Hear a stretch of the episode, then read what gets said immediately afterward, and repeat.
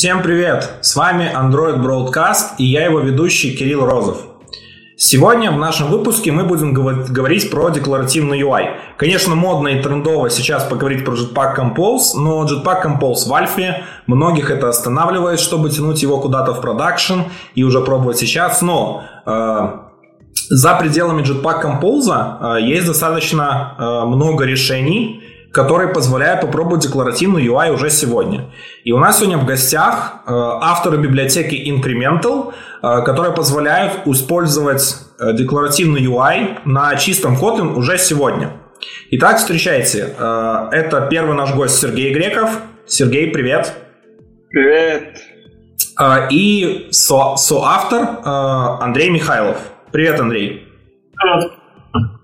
Да, ребят, Э, достаточно интересно, классно, что решения декларативного UI существуют давно, но самую популярность, наверное, они начали получать, когда мы услышали впервые слово Jetpack Compose, э, потому что до этого как-то никто не задумывался, что стоит делать декларативный UI эм, в андроиде и идти этим путем. Э, прав ли я или, или интерес был до Jetpack Compose? Ну, здесь надо оговориться, что это речь про мобильную разработку, правда?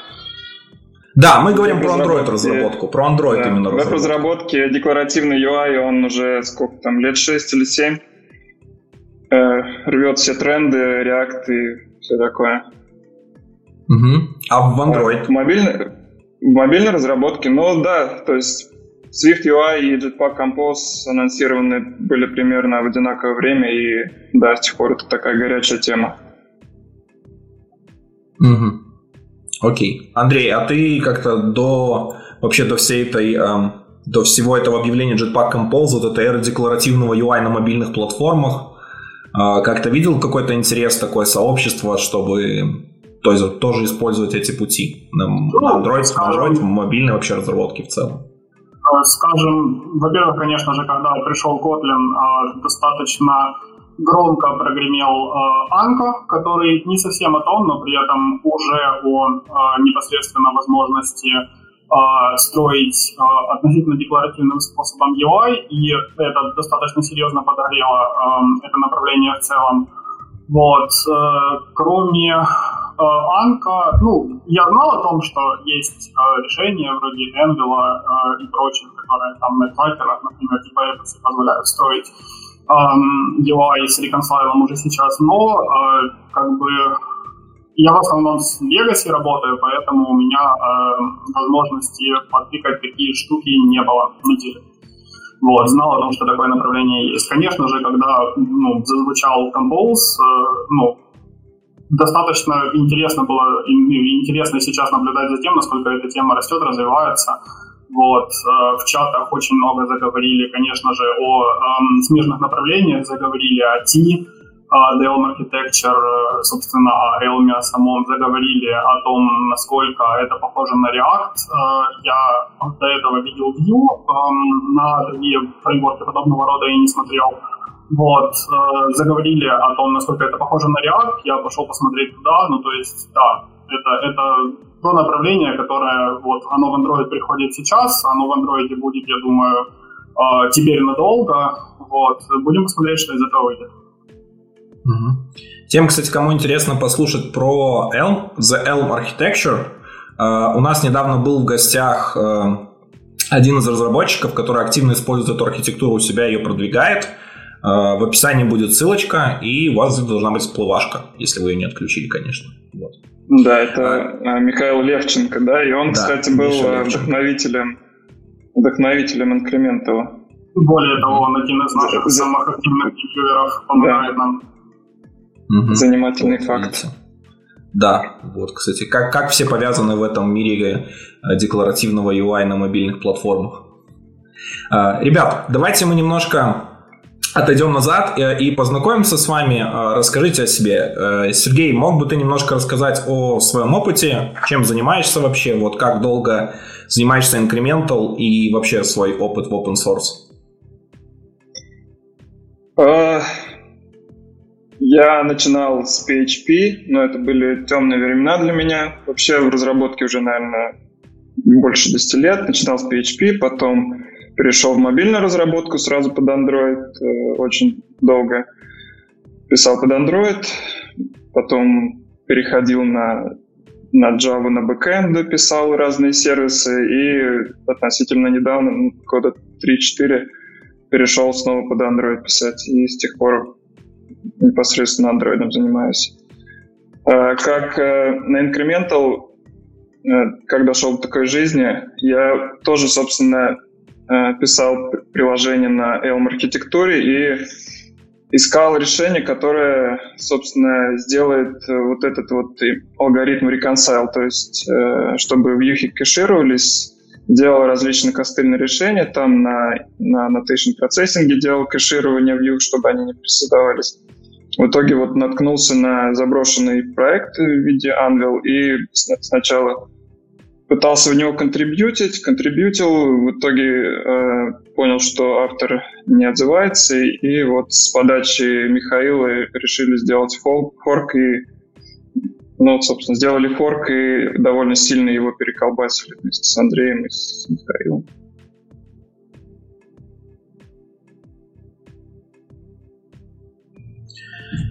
Андрей, теперь твоя череда рассказать о себе. Я вот, кстати, хочу заметить, правильно в комментариях отметили, очень, очень зря забыли про Flutter, который тоже достаточно, достаточно активно влияет на, на тему композа и инкрементальных UI в целом. Вот, касательно меня, я в разработке то ли 7, то ли 8 лет, не помню, если честно. А, приходил а, в коммерческую разработку на кабельку на бых, ну, на PHP имеется в виду. Я, конечно же, э, достаточно сразу перескочил с этого части вот, на нормальные технологии. Вот, э, работал с Android долгое время, доводилось отвлекаться немного на Node.js, немного на эм, embedded проекты на Raspberry Pi. Э, с Node.js, с питончиком всякого разного было. Вот. Ну, а после того, как погулял по сторонам, вернулся на родную технологию на Android. Вот. Тем более тут уже был во всю Kotlin, который до этого не доводилось пожмакивать только в свободное время для того, чтобы следить за тем, что происходит. А, и, собственно, я тут, я тут, я думаю, надолго. Как-то так. Окей, okay. ребят, а чем конкретно вы занимаетесь в Incremental? То есть, э, насколько я знаю, Андрей очень много занят Gradle плагином, и там вот в частях именно опоры. А, верно? Или это нужно, нужно чем-то дополнить?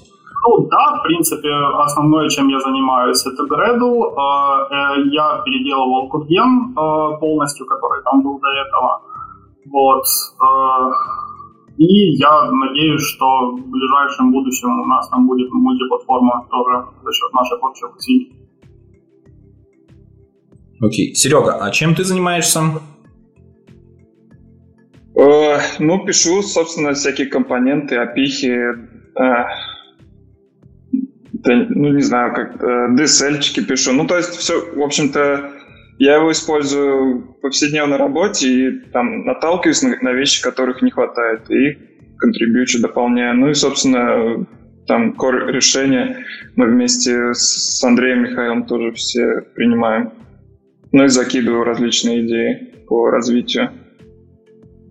Сложно разграничить на самом деле как-то. Вот, кстати, я уже вижу комментарий, к нам уже присоединился Миша. Миша, привет. Да. А, и Дани, кстати, спрашивает, вот, да, интересный вопрос, а почему такое название Incremental?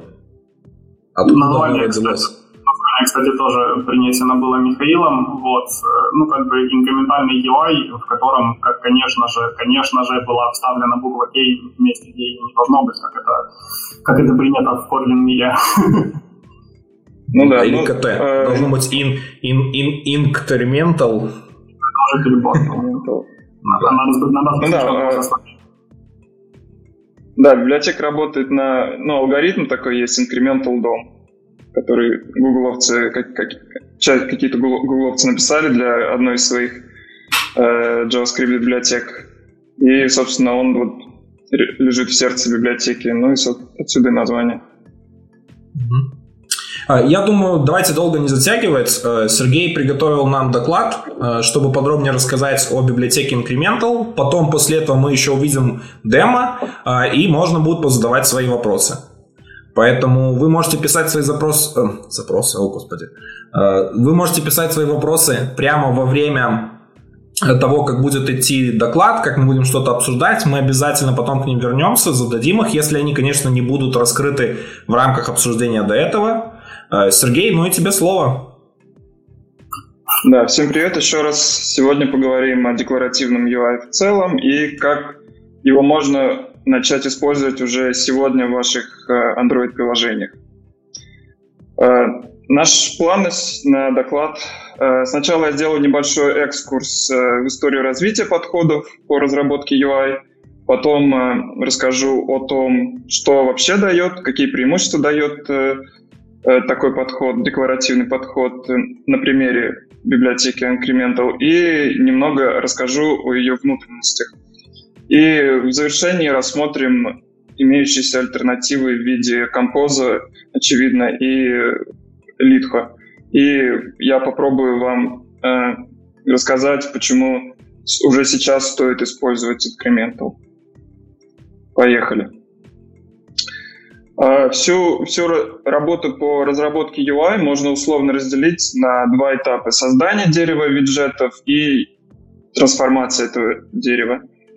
Э, вот э, по этим двум критериям я взял на себя смелость э, разбить все подходы по разработке UI на три поколения.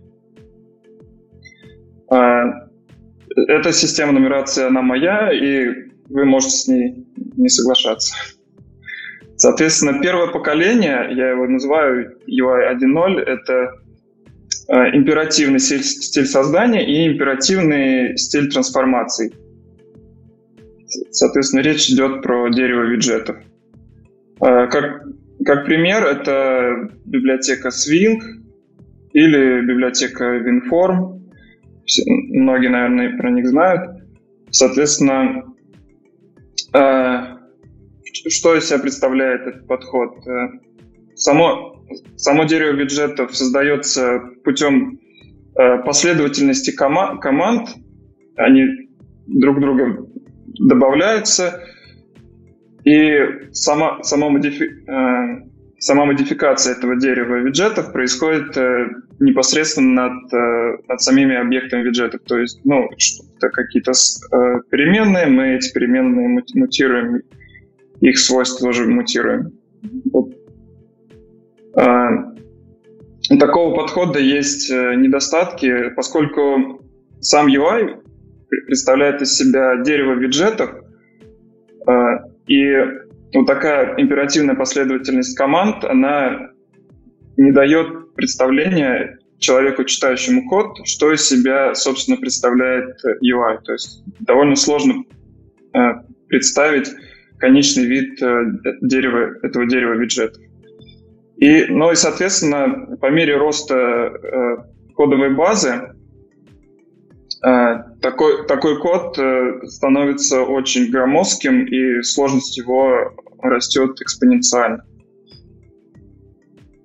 Второе поколение — это декларативный стиль трансформации, создания и императивный стиль трансформации. Это поколение, в котором мы сейчас живем. Э, например, это Android, или это связка HTML плюс DOM плюс JavaScript, или Э, .NET э, XAML, XAML или iOS плюс э, интерфейс Builder.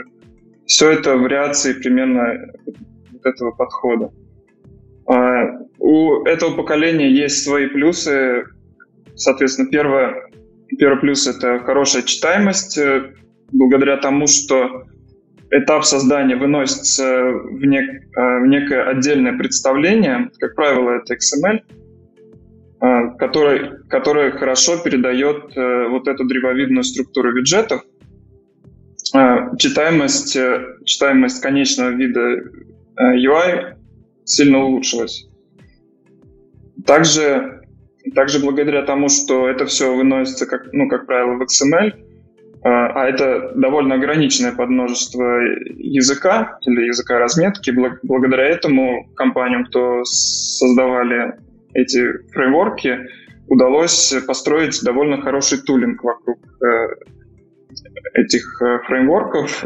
Собственно, Android или .NET хороший тому пример, что тулинг, в общем-то, очень хороший. Но это, это поколение также не лишено недостатков. Опять же, по-прежнему, ну, скажем так, поскольку основная работа в программировании UI, графических э, приложений, в основном это все-таки трансформация. Мы в основном это модифика- модифицируем интерфейс, э, меняем свойства.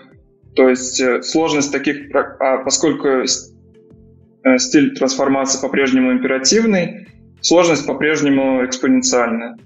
И, и рост этой сложности довольно высокий. Э, также, поскольку у плюса в виде выноса этого в отдельное, в отдельное представление есть и минус, то, что разработчикам теперь нужно держать в голове два контекста, как э, я назвал. То есть э, на примере Android э, мы имеем теперь API для работы с виджетами в XML, и также, когда нам нужно что-то изменить, нам нужно знать API для работы в обычном программном коде Java, Java или Kotlin. И ну, это дополнительная нагрузка на разработчика. Ну и третье поколение — это, собственно, то, что мы видим сейчас, оно пришло, с, э, оно появилось с приходом React. А, React сделал простую вещь. Он сказал, давайте, давайте мы не будем руками менять дерево виджетов, давайте мы его будем э, каждый раз перестраивать в зависимости от входных данных. То есть данные изменились, мы снова вызываем изменение дерева виджетов, э, грубо говоря, перерисовка дерева виджетов, это, как правило, эта функция называется render, но, но гениальность React заключается в том, что он не перерисовывает реальное дерево, он держит внутри себя э, так называемый Shadow DOM, то есть э, виртуальное представление этого дерева виджетов.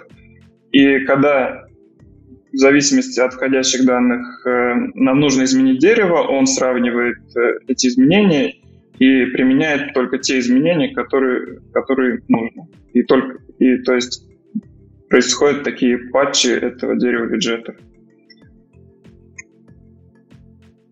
So, ну, собственно, React э, сделал это не от, не от хорошей жизни. Ему нужно было обойти медленный браузерный дом, но оказалось, что этот подход, эта парадигма довольно мощная, и ее у себя при, применили довольно много уже игроков, таких вот э, как Flutter, Apple в SwiftUI начали применять. Ну и, судя по всему, большинство платформ будут у себя в дальнейшем применять такой подход. А в качестве демонстрации этого подхода хочу показать один пример. Этот пример я взял из доклада Лиланда Ричардсона, одного из разработчиков Композа. Очень э, наглядный пример. Это нам нужно отрисовать э, небольшой виджет, э, почтовый ящик и там всего с тремя различными представлениями. То есть пустой, несколько писем и очень много писем. И вот как э, будет выглядеть код э, в предыдущих двух поколениях э, UI, и справа показан то, как этот код будет выглядеть в декларативном стиле. Разница, как говорится, на лицо. Вот. На этом секцию истории я завершу.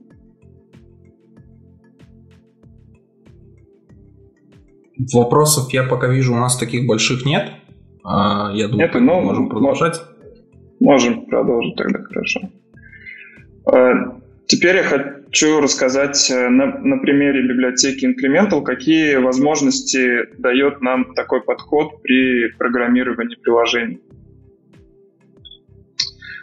А, довольно часто нам нужно показать э, какие-то одинаковые блоки UI, но, но при этом нам еще не хочется использовать полноценные списки то есть не хочется еще возиться Recycle View, все вот эти вот view-холдеры делать.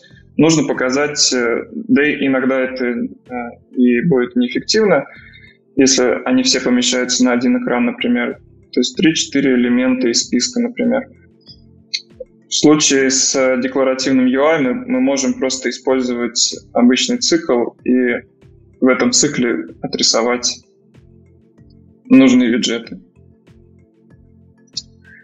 А компилятор языка программирования не даст нам ошибиться при задании размеров отступов, размеров шрифта раз, различных величин. Чего не скажешь, например, при задании этих величин в, в XML, там, где просто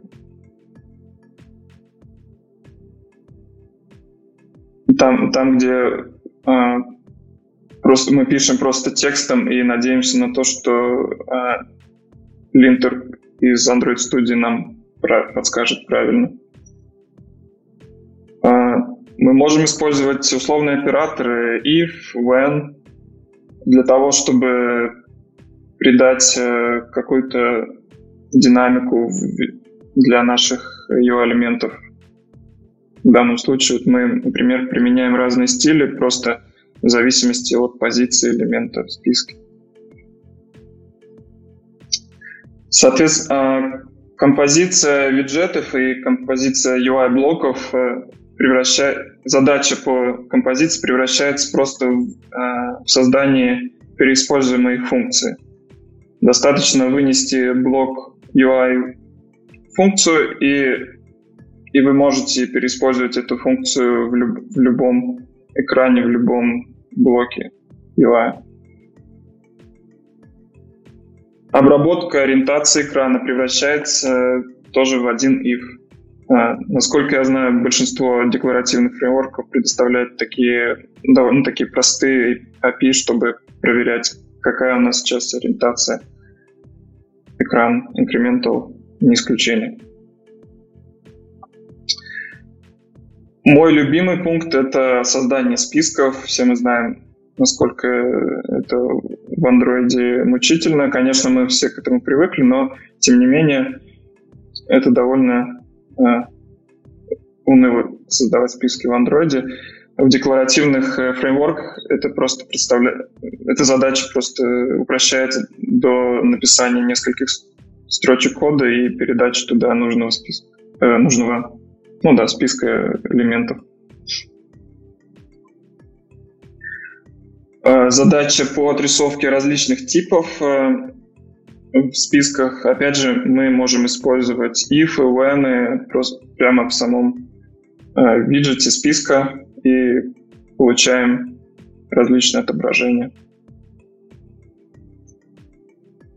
Задача по динамической смене стиля превращается, опять же, в банальный if или when. Мы можем применять э, сколько угодно стилей в зависимости от э, какого-то какой-то переменной в UI, ну и тому подобное. Ну и по мелочи также АБ-тестирование превращается в тривиальную вещь. Отсюда, отсюда же э, вытекает то, что создание дизайн-систем становится довольно просто, простой задачей. Ну и э, тестировать UI, UI-элементы становится довольно просто. Вот насчет тестиру... тестируемости я еще хочу заметить, поскольку все декларативные фреймворки — это, как правило, небольшой слой абстракции над, над реальным UI, благодаря этому появляются возможности, грубо говоря, проинспектировать дерево виджетов, не рисуя само, дерево, само дерево виджетов. И вот, например, э, в Litho есть хорошие утилиты для тестирования виджетов. Ну и в остальных фреймворках эта задача довольно простая. Есть ли вопросы по этой части? Да, то есть вот такой вот вопросик. А, нужны старые view э, и вообще старый view XML. Имеет ли оно смысл, нужно ли оно нам при декларативном подходе? А, не совсем понял вопрос. Что подразумевается, нужно или нет? Ну, я имею в виду, то есть, э, ну, нужны ли они будут вообще, типа, если вот использовать, например, вот вашу библиотеку или Jetpack Compose? Ну, Incremental на самом деле работает поверх э, стандартного, стандартных андроидовских view. То есть э, мы не переизобретаем велосипед, мы не создаем свои бюджеты, мы используем все, что имеется в андроидовском э, фреймворке, плюс все support библиотеки. Но про XML можно забывать. По сути, да. Но mm-hmm. э, такой момент, что путь миграции можно облегчить себе, я в дальнейшем об этом расскажу. Э, мож, э, можно использовать Incremental с имеющимися э, XML лейаутами поверх, скажем так, и использовать только часть возможностей Incremental для этого. Это в случае, если не хочется как бы сразу все переписывать. Но я про это еще попозже немножко расскажу. Угу, окей. А, слушай, такой вот вопрос. А, в, в Android а, для всего, чтобы когда мы хотим из XML превратить наш а, код, этот XML-код а, в какой-то UI а, в Java в Kotlin коде, мы используем layout inflator. Layout inflator под капотом с собой имеет то, что, например, он может легко, например, вместо он нам, когда мы пишем текст в XML, он нам на самом деле создает app-compat text view. А как вот это же ваша, как эта же задача решается у вас, наверное, потому что э, писать явно все время app-compat text view или прочим, или, грубо говоря, если Google снова что-то обновит, переписывать весь код, не очень бы хотелось. То есть, когда у вас я напишу там текст или там text view или что-то, что создастся, каким образом вы разруливаете, что будет создаваться? Ну, на самом деле сейчас это пока не разруливается. То есть, если хочешь делать э, app-compat widget, ты должен писать app-compat button или app-compat text view. А если хочешь использовать платформенный виджет, пишешь button или text view. Но на самом деле есть идеи, как э, это можно сделать. Ну, я думаю, в ближайшем будущем мы сможем сделать, делать примерно так, что есть э, абстрагироваться от разработчика вот эту задачу. У нас э, я, я завел на эту тему issue, там, там обсуждение. Там mm-hmm. есть на, обсуждение на эту тему. Ну, то есть это не что-то такое а, критическое, это вполне себе решаемая задача. За счет того, okay. что у нас в плане построения UI, грубо говоря, это все чуть более статично, потому что вот у нас есть четкий метод, который создает ноду в дереве, который под капотом будет создавать соответствующую вьюху. Так просто на лету это дело мы не переключаем. Вот. Ну, в принципе, есть пара вариантов, э, которыми, грубо говоря, которые будут отключаться под капотом, но которые для пользователя будут работать примерно одинаково, таким же образом, как и инфлейтер, подменяющий вьюхи в Android стандартном. Угу. Ну да, потому что, по сути, у нас э, нету как такового инфлейтера. Собственно, мы выигрываем на том, что мы не парсим никакие XML. -ки. То есть инфлейтера нет, и вьюхи создаются, грубо говоря, напрямую. То, что разработчик указал, то и создастся. Меньше а, магии. Смотри, а, у меня еще такой вопрос. А, от того, что убираются XML, сразу есть два явных плюса. Э, первый, во-первых, то, что да, пропадает э, необходимость парсить XML даже из бинарного формата, в котором они хранят свои ПКшки. Это все равно, э, то есть необходимость их парсить, хранить, кешировать. Э, вот, то есть часть этого уходит. То есть я помню, что я замерял э, примерно сколько на холодном старте занимает вот парсинг XML, это было порядка там 600-700 миллисекунд на средненьком устройстве. А, вот. И я думаю, что первое открытие там каждого нового лайаута, ну, такое тоже не быстро, потому что они еще холодные и не, не закешировано вот это. А, второй момент, который я сразу вижу, это для безопасности. А, вообще, в смысле, при чем тут view, безопасность? А, дело в том, что layout inflator, он, чтобы создавать вьюшки, он использует рефлексию. То есть он берет название, которое у вас есть там, и через рефлексию, соответственно, создает вьюшку. Вот. Чтобы это создать через рефлексию, нужно, чтобы имя класса осталось таким же. И, соответственно, все, все ваши вьюшки, которые у вас используются в коде, то есть R8 анализирует, то есть не, не как раньше было, что все вьюшки сохраняются навсегда названиями, только те, которые используются теперь, они замораживаются в названии, то есть для них автоматом добавляется нужное правило, чтобы их можно было создавать. Как я понимаю, что с декларативным подходом это ограничение тоже убирается, и нет смысла в том, чтобы хранить э, значение это. То есть, ну, сохранить название. Значение не очень верно. Сохранить название именно. Мы в эту сторону не копали, а у нас на данный момент э, сами по себе атрибуты, которые мы просачиваем вьюшкам, а, представлены в виде строковых констант, и эти строковые константы, я предполагаю, будут оставаться. То есть э, это, это те штуки, которые нам позволяют а, смачить изменения, которые атрибуты, которые мы устанавливаем из DSL, и те изменения, которые нам приходят непосредственно в код, который отвечает за reconcile. Я думаю, что если это будет кого-то консернить, можно завести на эту тему и шию, можно подумать, что с этим сделать. Угу. Окей. Uh, я думаю, давайте продолжать дальше. Uh, в принципе, про вопрос XML мы обсудили довольно неплохо. Uh, а вы, кстати, никаких перформанс-тестов по, по XML против вашего подхода не делали? Небольшие бенчмарки в конце презентации будут, но именно в сравнении с XML без нет, не делали. Угу. Окей. Все, Серег, тогда тебе слово дальше. Угу. Поехали дальше. Так, что же себя представляет Incremental э, внутри? Как мы уже сказали, Incremental — это форк э, проекта Anvil. Мы его полностью переписали на, на Kotlin — Э, в нем появился типа безопасный DSL, спасибо Андрею, э, поддержка constraint layout, э, layout, привет, Литхо, и много всего остального добавили туда. Работает Incremental на, на алгоритме Incremental DOM, а, а, чуть попозже я опишу подробнее, как он работает, но суть его в том, что э, благодаря этому алгоритму Incremental не держит никакое, собственно, виртуальное дерево, например, как делает React. То есть э, э, на больших, на больших лейаутах потребление памяти будет минимальное. То есть Incremental хранит в себе в память только значение атрибутов которые, которые проставились э, в ваших интерфейсах.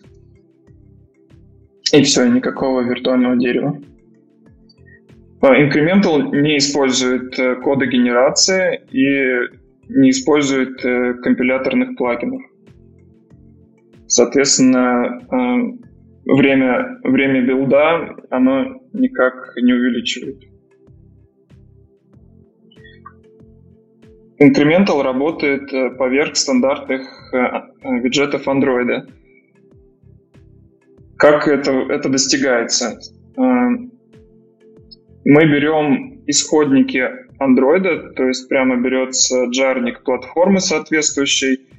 Мы используем специальный градловый плагин для этого, который работает не на стороне разработчиков, это наш градловый плагин, который мы запускаем у себя.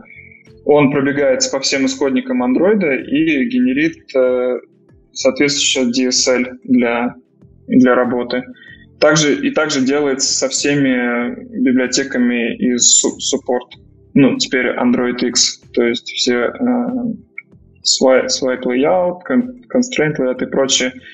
Все, весь DSL генерит с, помощью вот такого механизма.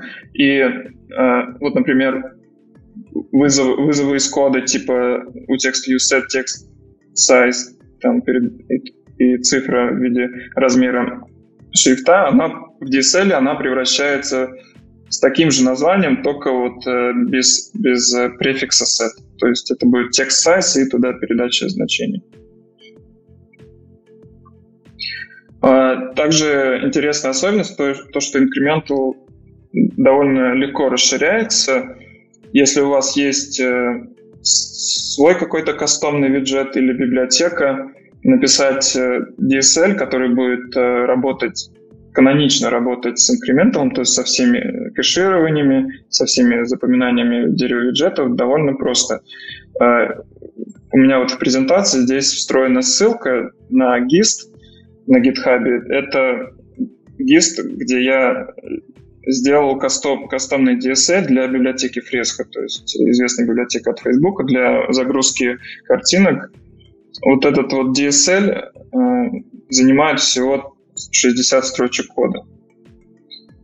То есть э, можете сами убедиться, что написать, расширить э, библиотеку довольно просто. Э, интересная особенность то, что Incremental также может работать с уже имеющимися лейаутами в XML. В этом случае э, будет, будет inflator работать, то есть все, все как обычно в Android, но в местах, где вы связываете э, этот layout с конкретными вьюхами, вот здесь на слайде, например, это вот with ID, и когда вы обновляете атрибуты, эти атрибуты при дальнейших э, вызовах функции рендера, они будут кэшироваться. То есть э, Э, вот, этот, вот эта особенность будет очень полезна тем, кто уже начал использовать э, архи- архитектуры типа вот Unidirectional Data Flow, будь это MVI или TIA, которые, как правило, полагаются на то, что это э, есть определенный поток данных, э, и стейт все время спускается вниз UI, и предполагается, что UI будет кэшироваться. Вот данный подход очень хорошо зайдет в этом случае. И там, где уже есть много, ну, в большинстве приложений на Android уже есть XML layout, и можно использовать вот э, эту, эту API. По сути дела, в данном случае Incremental превращается в такого рода а, библиотека для билдинга с view на стероидах, скажем так, со всеми возможностями по кэшированию. А теперь давайте немножко пройдемся по тому, как работает сам алгоритм.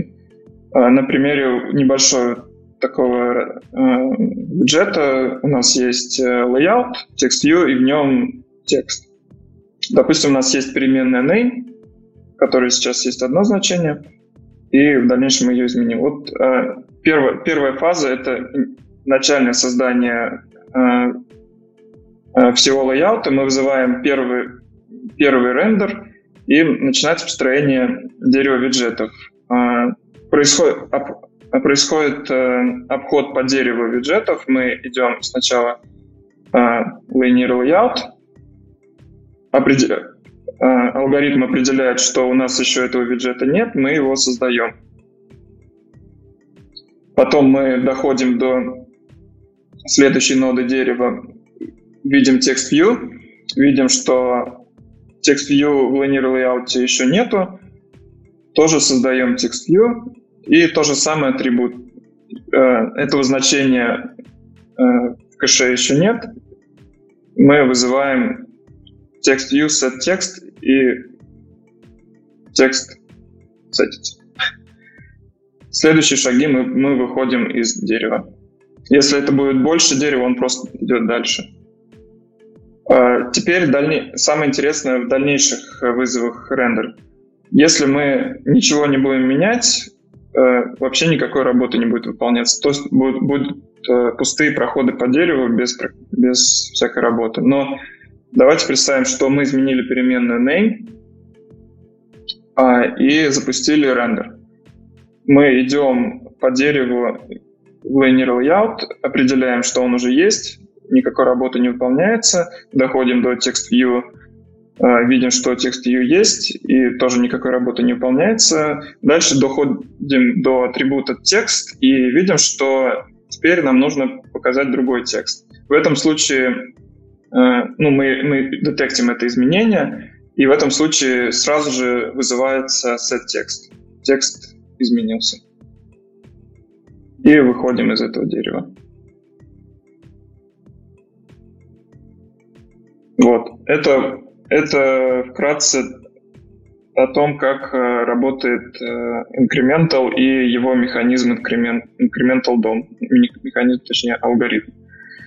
А делали небольшие замеры вот на, на Pixel 3, запускали, сделали э, такое синтетическое view из 10 view, у них 10 атрибутов, и запускали прямо в UI трейде 100 тысяч циклов э, рендер э, под различными э, условиями. Первое условие — это без всяких изменений. Э, сам цикл выполнился за 22, сек... 22 секунды, и э, операция рендера выполнялась за 228 наносекунд.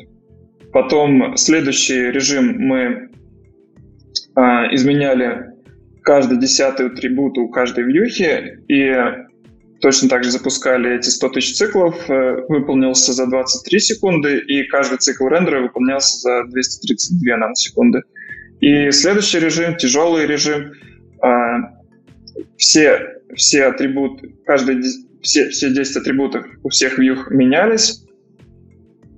Этот э, цикл выполнился за 117 секунд, и каждый э, э, рендер выполнялся э, ну, 1,1 миллисекунды. Вот такие небольшие. Но э, сразу хочу оговорить, что не надо близко к сердцу эти бенчмарки при, принимать. Они довольно синтетичны, но они, в принципе, дают э, общее представление о э, скорости работы. Ну и, в принципе, у вас не так уж и много вызовов рендеров, как правило, бывает по опыту. Вот. Это то, это то, как работает инкрементал. Слушай, а, я не могу сейчас не, не сказать. Эм, получается, в чатике просто уже разгорелся там дикий спор. Э, давай попробуем тут вклиниться. Что с превью? Э, давайте оставим этот э, вопрос до live coding а. У нас будет Кирилл, правда, будет э, секция live coding а, я, я покажу, как это будет. Если вкратце, то, э, естественно, хуже, чем с XML layout ами. Э, немножко придется потанцевать с бубнами, но в целом можно добиться работы его. И, кстати говоря, на последних Android-студиях 4.1, 4.2 немного с этим получше. Но давайте вперед не забегать, я покажу, как это выглядит. В а целом что по сравнению с Санка? Там, кстати, вот очень много идет обсуж... сравнения Санка в рамках обсуждения в чатике. А, Санка... Ну, насколько я помню, Канка был написан отдельный плагин э, для превью. Я смотрел его исходники, mm-hmm. там он, по-моему, автор форкнул андроидовский, андроидовский превью, допилил его и сделал для Анка. Но э, ну, он, он работает немножко получше, чем, э, чем для Incremental, но последний раз, когда я его трогал, он тоже довольно сильно барахлил. В плане, в плане Incremental сейчас, мне кажется, даже немножко получше ситуация стоит. А, это потому, что, собственно, Incremental использует стандартный Android, Android Studio, э, превью из Android Studio, mm-hmm. собственно говоря. Не нужно поддерживать никакую дополнительную кодобазу. Мне очень понравился вопрос от Дани. Вот, кстати, с каким API-level вы э, на основе какого, то есть API-level вы генерите ваш э, DSL? Я сейчас Хороший вопрос. Загляну, да? подскажу точно. А, у нас несколько... Э, а, а как вы его выбираете вообще? То есть, грубо говоря, вот если у меня проект на, ну, то есть compile SDK может быть разный. То есть я думаю, вчера хоть и вышло стабильный Android, я думаю, не все обновились, когда даже вышло стабильный SDK, потому что все ждали сверцов, но даже вчера, когда все это появилось, не все еще обновились. А, и вот как, э, как, как вот доставить удовольствие тем, кто хочет использовать последний compile SDK, и для тех, кто э, сидит и ждет, пока вот ему придется только таргет SDK менять. Эм, у нас несколько базовых, несколько базовых э, артефактов, э, которые, соответственно, сгенерированы для 17, 19 и 21 DSL. Вот, работает это примерно так же, как это, собственно, когда-то было сделано в Анка. А мы, соответственно, при запуске нашего подгена, который у нас при сборке и публикации артефактов работает, мы просто берем вот эти вот реджарника, эти реджарника обрабатываем. При этом, там, грубо говоря, добавить туда еще один API-level совершенно не проблема. Мы этим не занимались, потому что каких-то радикальных изменений в а, каких-то атрибутов, связанных с вьюхами, после 21 СДК не было. Вот. Но если вдруг кому-то что-то надо, точно так же можно спокойно прийти на инициатив, и мы это доделаем. А какой минимальный SDK в вашей библиотеке? 17 17 Давайте тогда, вот это очень интересно становится. А, вы сгенерили а, все DSL на основе API Android 21, ну, 21, то есть 5.0. Я пишу приложение, поддерживая Android там, вот, API level 17, то есть 4.1 и выше. Будут ли вординги на атрибуты, которых не было? Если ты делаешь приложение под API level 17, ты будешь брать артефакт под 17 API level. То есть я не могу, грубо говоря, сделать через какие-то ифы. То есть если у меня а. нет if, то есть у вас, как вот э, в Android стандартном есть аннотация, там required э, SDK, по-моему, да, requires API level, да, то есть можно указать и повесить. Вы, то есть не весите такие аннотации? Сложно. Вы, вы не сравниваете несколько API-шек? Сложный вопрос, аннотации мы не вешали такие. У меня просто в коммерции базовая SDK 21, поэтому в ту сторону на самом деле не проходилось копать, не приходилось копать. Угу. Ну а если вот, допустим, есть, э, что-то обновить? Есть примеры таких аннотаций в наших DSL, как на э, в support-либах. Там есть некоторые такие вызовы. Но э, в базовых методах нет, такого нет. Угу. Okay. А, смотри, интересная особенность, опять же, Incremental, то, что если у тебя твои потребности выходят за рамки DSL, то внутри самого дерева ты всегда можешь э, получить доступ непосредственно к вьюхе и, э, собственно, вызвать этот метод. Ну, как, скажем так, самый крайний случай fallback такой метод. Ну и при необходимости, при желании, точнее, протянуть э, этот дополнительный метод, которого у нас нет, через непосредственно наш, ну, через инкрементальный алгоритм, а, можно совершенно спокойно повесить экстеншн на нужную тебе а, scope, добавить еще один кастомный сеттер, который обработает этот атрибут, правильно его применит в юхе и пользоваться им на здоровье.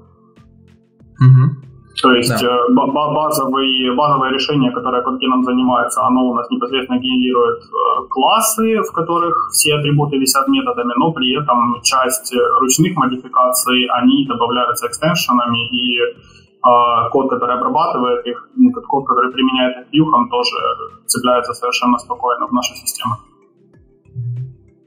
Я прям не могу. Смотрю, когда, когда Андрей говорит, у него там кошки сзади. Так милашно. У меня обычно пес сидит сзади, но сегодня он решил остаться с дочкой и женой.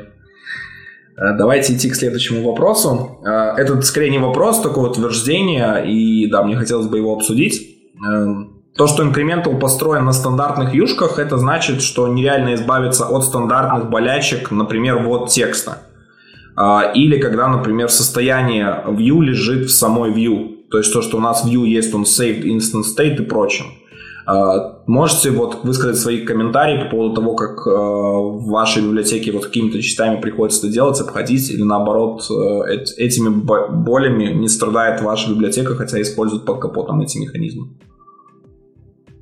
Ну, я тут соглашусь, что глобальная библиотека не решает все болячки андроидовского фреймворка, но в целом, по моему опыту, вот, ну, на самом деле, человек, э, который сделал это утверждение, наверное, знаком, потому что вот э, э, поле, поле ввода — это, наверное, самый больной вопрос вообще, мне кажется, во всех декларативных UI, потому что там вот этот вот стейт, он так непонятно где. Но по моему опыту, глобально никаких проблем это не, не вызывает. Э, и ну, я проблем не, не испытывал. То есть, если, если у человека будут какие-то конкретные проблемы, то там, можно, можно и создавать, но опять же, э, в случае, в случае инкрементала ну, на самом деле лучше use case в таких случаях э, ну, рас, рассказывать и смотреть, как это решается. Потому что в, в целом, в целом проблем, проблему с тем фактом, то, что андроидовские вьюхи держат внутренний стейт, с этим проблем нет. Ну, для непосредственно ID-текста у нас, конечно, стандартный костыль со снятием и установкой текст-вотчера в процессе обработки события. А, как правильно сказал Сергей, я, в принципе, с ним согласен. Никаких проблем в том, что стоит лежит в самом view, а, на самом деле нет. А, если а, правильно проводить процесс синхронизации, собственно, стейта, который нам пришел из инкрементального дома, со стейтом вьюшки. Да, это, конечно же, ну, больше телодвижений, чем это происходит, чем это делается в том же самом композе, в котором стейта у вьюхи нет, и ее надо просто отрисовать. Вот, но в целом с этим совершенно спокойно можно жить. Вот. И в свете того, что основная задача у нас стояла опираться на андроидный фреймворк, ну, мы изначально понимали трейд с которыми мы будем Угу. Вот, как правильно сказал Сергей, если вдруг есть какие-то конкретные вопросы, проблемы, к нам можно приходить общаться, говорить лишнего. Угу. Смотрите, э, насколько я знаю, э, в Android фреймворке UI, чтобы сохранялось состояние View, э, у View должен быть ID, то есть чтобы он мог как-то идентифицировать, привязать. Мы привыкли к тому, что в XML мы можем ссылаться на ID-шку двумя способами. Первый способ, то есть, да, просто писать собака ID, и, соответственно, там слэш и название айдишника, либо использовать слэш плюс ID, то есть и создавать его на лету. А в вашем случае у нас нет XML, то есть мы все пишем в Kotlin коде. И вот как создаются айдишники? Не является ли это болью? У нас есть короткий шорткат, который называется GenID, с помощью которого можно получить новый айдишник программно. Речь идет по поводу сохранения состояния вьюхи при там, повороте экрана, при, при этом самом, понятное дело, то есть для, ну, между э, э, ну, между, грубо говоря, отдельными итерациями прохода по дереву, конечно же, состояние само по себе сохраняется. С этим проблем нет. Вот. Э, и, э, ну, кроме непосредственно момента с Э, сохранением состояния айдишники все еще полезны в constraint layout, с которым, для работы с которым, собственно, у нас есть пример репозитории, можно просто нагенерить себе айдишников и цеплять их обычным атрибутом ID в вьюху. Угу. Окей, ну то есть да, э, с айдишками больнее стало. Альтернатив... Альтернативный способ создания айдишек это имея э, файл в ресурсах ID, э, ну, объявлять их там. Ну да, но это очень... Ну да, немножко больнее получается. Но на, на самом деле э, надобности в создании непосредственно ID-шек э, стало гораздо меньше. Отсюда как бы конечная боль гораздо меньше. Ну да, непосредственно... Ну, то есть... Э, да. Непосредственно касательно сохранения состояния, в свете того, что библиотечки типа инкрементов обычно используются с Unidirectional Data Flow, а нужды сохранять что-то в банду а, именно состояние вьюхи особо нет, так как мы, собственно, от этого по большей части просто стараемся уйти и прийти к тому, что у нас есть э, наше собственное написанное нами состояние нашего, нашего UI. И, соответственно, сериализация, сохранение его занимаемся мы сами, а не Android. Как правило, если нужен айдишник э, при переходе на другой экран, это там, например, ну, список или какой-нибудь nested scroll layout, ты видишь, что, о, ну, там скролл не сохранился, добавил туда айдишник, и, и все, задача решена. То есть во всем дереве виджетов ты там один-два айдишник добавил, и все. А если вы строите поверх Vue все, то тестирование на Espresso каком-нибудь фреймворке, там Caspresso или что-то еще, оно обычно завязывается на айдишнике. Ну, просто разработчики так привыкли. И мы все равно можем от айдишек не уйти, если хотим тестировать UI. Либо в Incremental это каким-то образом тестирование по-другому происходит. Э, ну, я, я, честно говоря, Incremental на Espresso не тестировал, но э, процесс такой же. Если нужны айдишники, просто добавляются в нужные элементы. Вот и все. Для тестов. Угу. Окей, я предлагаю тогда продолжить. Э, и дальше пообщаемся по вопросам после того, как закончится доклад. Насколько помню, это последняя секция будет. Да, последняя секция. Да. Тогда let's go.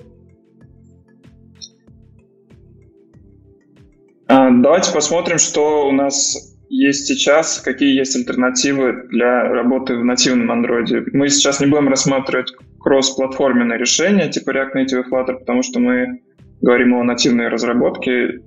И очевидный кандидат — это Jetpack Compose.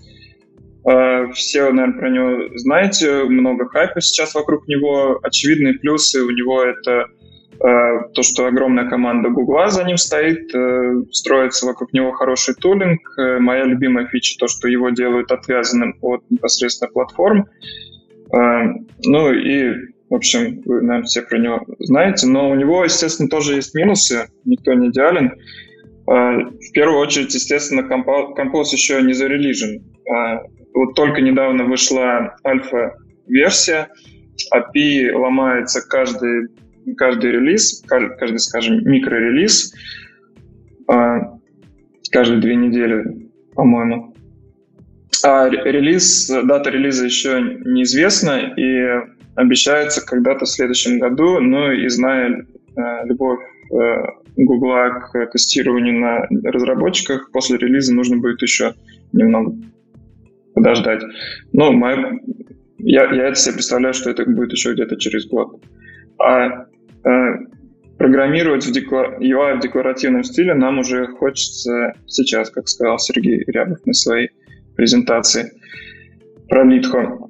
А, также Compose предоставляет э, новые виджеты, новые лейауты, то есть э, разработчикам придется все это осваивать, изучать. Это э, кривое обучение тоже будет хоть и надо отдать должное команде Compose, они стараются делать все эти бюджеты в духе, ну, скажем так, знаком, знакомыми для Android-разработчиков.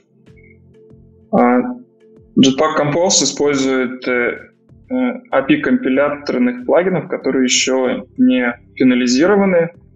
А, и вот эта завязка на компиляторные плагины довольно э, ну, видна, хорошо видна была, когда вот э, разработчики Compose говорили то, что ну, они привязывались к версии Android Studio, к версии Kotlin. Э, они говорили, что там вот мы там завязаны на новом комп компиляторе, чтобы завести Compose, нужно было там попрыгать с бумном с э, версиями Kotlin. Ну, это, наверное, все болезнь разработки, но, тем не менее, сам факт, то, что композ завязан на плагин компилятора, может э, некоторых людей отпугнуть. Э, ну и моя субъективная претензия, это в него сложно контрибьютить, то, что он делается на, на, на Gerrit во внутренней системе Гугла, и там не то, что, не то, что контрибьютить в нее сложно, там браузить код довольно непросто. Но это моя субъективная штука. Так, а следующий кандидат это Литхо. А, Литхо вообще-то, наверное, можно сказать, старейший декларативный фреймворк под Android. Он уже существует довольно долгое время. А, из плюсов, опять же, это, естественно, большая компания за плечами, большая команда. Также у Leadhot довольно хороший перформанс. Они сделали крутую, проделали крутую работу по выносу фазы инфлейтинга и фазы on layout, по-моему, в многопоточную среду. Благодаря этому само создание UI оно по перформансу делает андроидовские. А, и также а, хочу отметить, у Литко очень хорошие утилиты для тестирования дерева бюджетов. Но и у Литко есть свои минусы. А, он полностью написан на Java, и все как бы опихи, опихи Литко построены вокруг этого. И команда Litho обещает поддержку Kotlin, уже она есть э, в экспериментальной фазе, но э, вот до сих пор она не зарелижена. И конечная версия пока неизвестна когда, то есть roadmap тоже конечного нет. Litho построен на кодогенерации. То есть по мере роста приложения скорость билда будет ухудшаться. опять же, annotation, заявлено, что annotation процессинга не будет в версии для Kotlin, но поскольку версии для Kotlin стабильной еще нет, поэтому об этом пока не приходится говорить. Также у Litco своя система виджетов и лейаута. Для лейаута Litco использует Flex Layout, который пришел из веба, но уже сейчас используется много где. В общем, это для Android-разработчиков это, скажем так, новая система лайаута, довольно такая навороченная, и это нужно будет осваивать. Бюджеты у Litco тоже э, свои. И, ну, во многом похожи на стандартные, но, тем не менее, э, свои. Так, э, да. Кто, кто, в принципе, использует э, Incremental? Э, я точно знаю, в э, Google Play в продакшене уже э, полтора года приложение полностью построено на Incremental. Можете найти в Google Play. Это приложение для немецкой ритейловой сети Mag, э, Magguys. Также, также вот в моей компании мы начинаем внедрение Incremental пока небольшими порциями. Мы его используем, внедряем в качестве как небольшими компонентами в качестве кастомных виджетов. Тоже довольно удобно. Просто объявляется кусок декларативный вставляется в уже имеющийся layout. Так тоже можно использовать.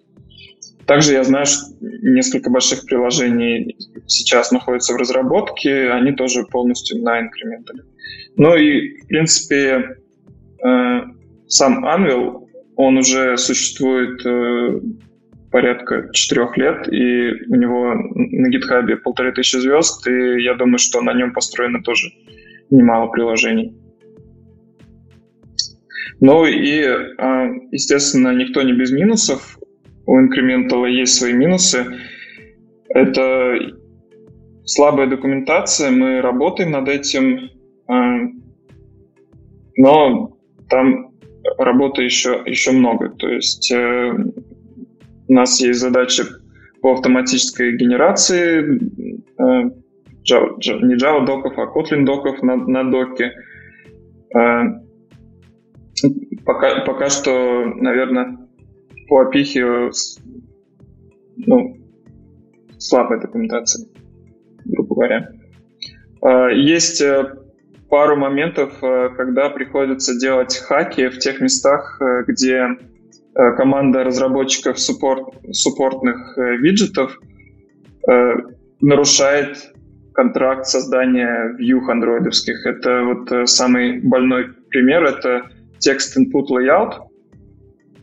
Там разработчики виджета вообще похачили и решили пойти своим путем, и из-за этого э, вот механизм incremental, incremental DOM немного э, плохо работает, но Э, есть, скажем так, хак, там просто пишется вокруг этого пару функций, и все работает э, как, э, как надо.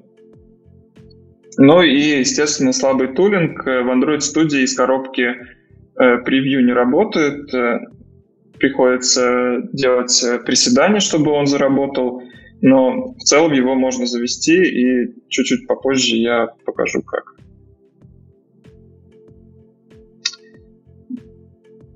Ну и главный вопрос, наверное, у возникнет у людей, почему, собственно, не просто взять Jetpack Compose и начать его использовать. Причин несколько, на мой взгляд. Первая, естественно, причина то, что если вы готовы ждать, ждать год Jetpack Compose и писать по старинке, то э, окей. Для тех же, кто не хочет ждать и уже хочет сейчас использовать все эти возможности, вы можете брать Incremental и писать уже приложение в этом стиле сегодня, прямо сейчас. А, Incremental довольно легко освоить, потому что он не привносит каких-то кардинальных э, особен, скажем так, новшеств в плане самих виджетов и лейаутов. То есть вы просто начинаете писать э, UI вместо XML вы его пишете в коде, а сами свойства, сами лейауты остаются все те же. То есть освоить его довольно, довольно просто.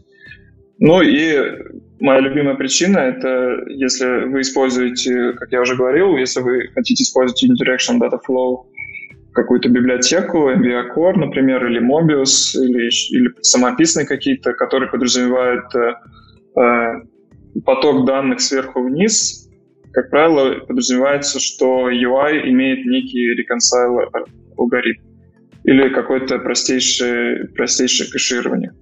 Вот э, в этом случае Incremental — это вообще идеальный выбор. Можете его уже брать сейчас и использовать, даже если у вас есть XML layout.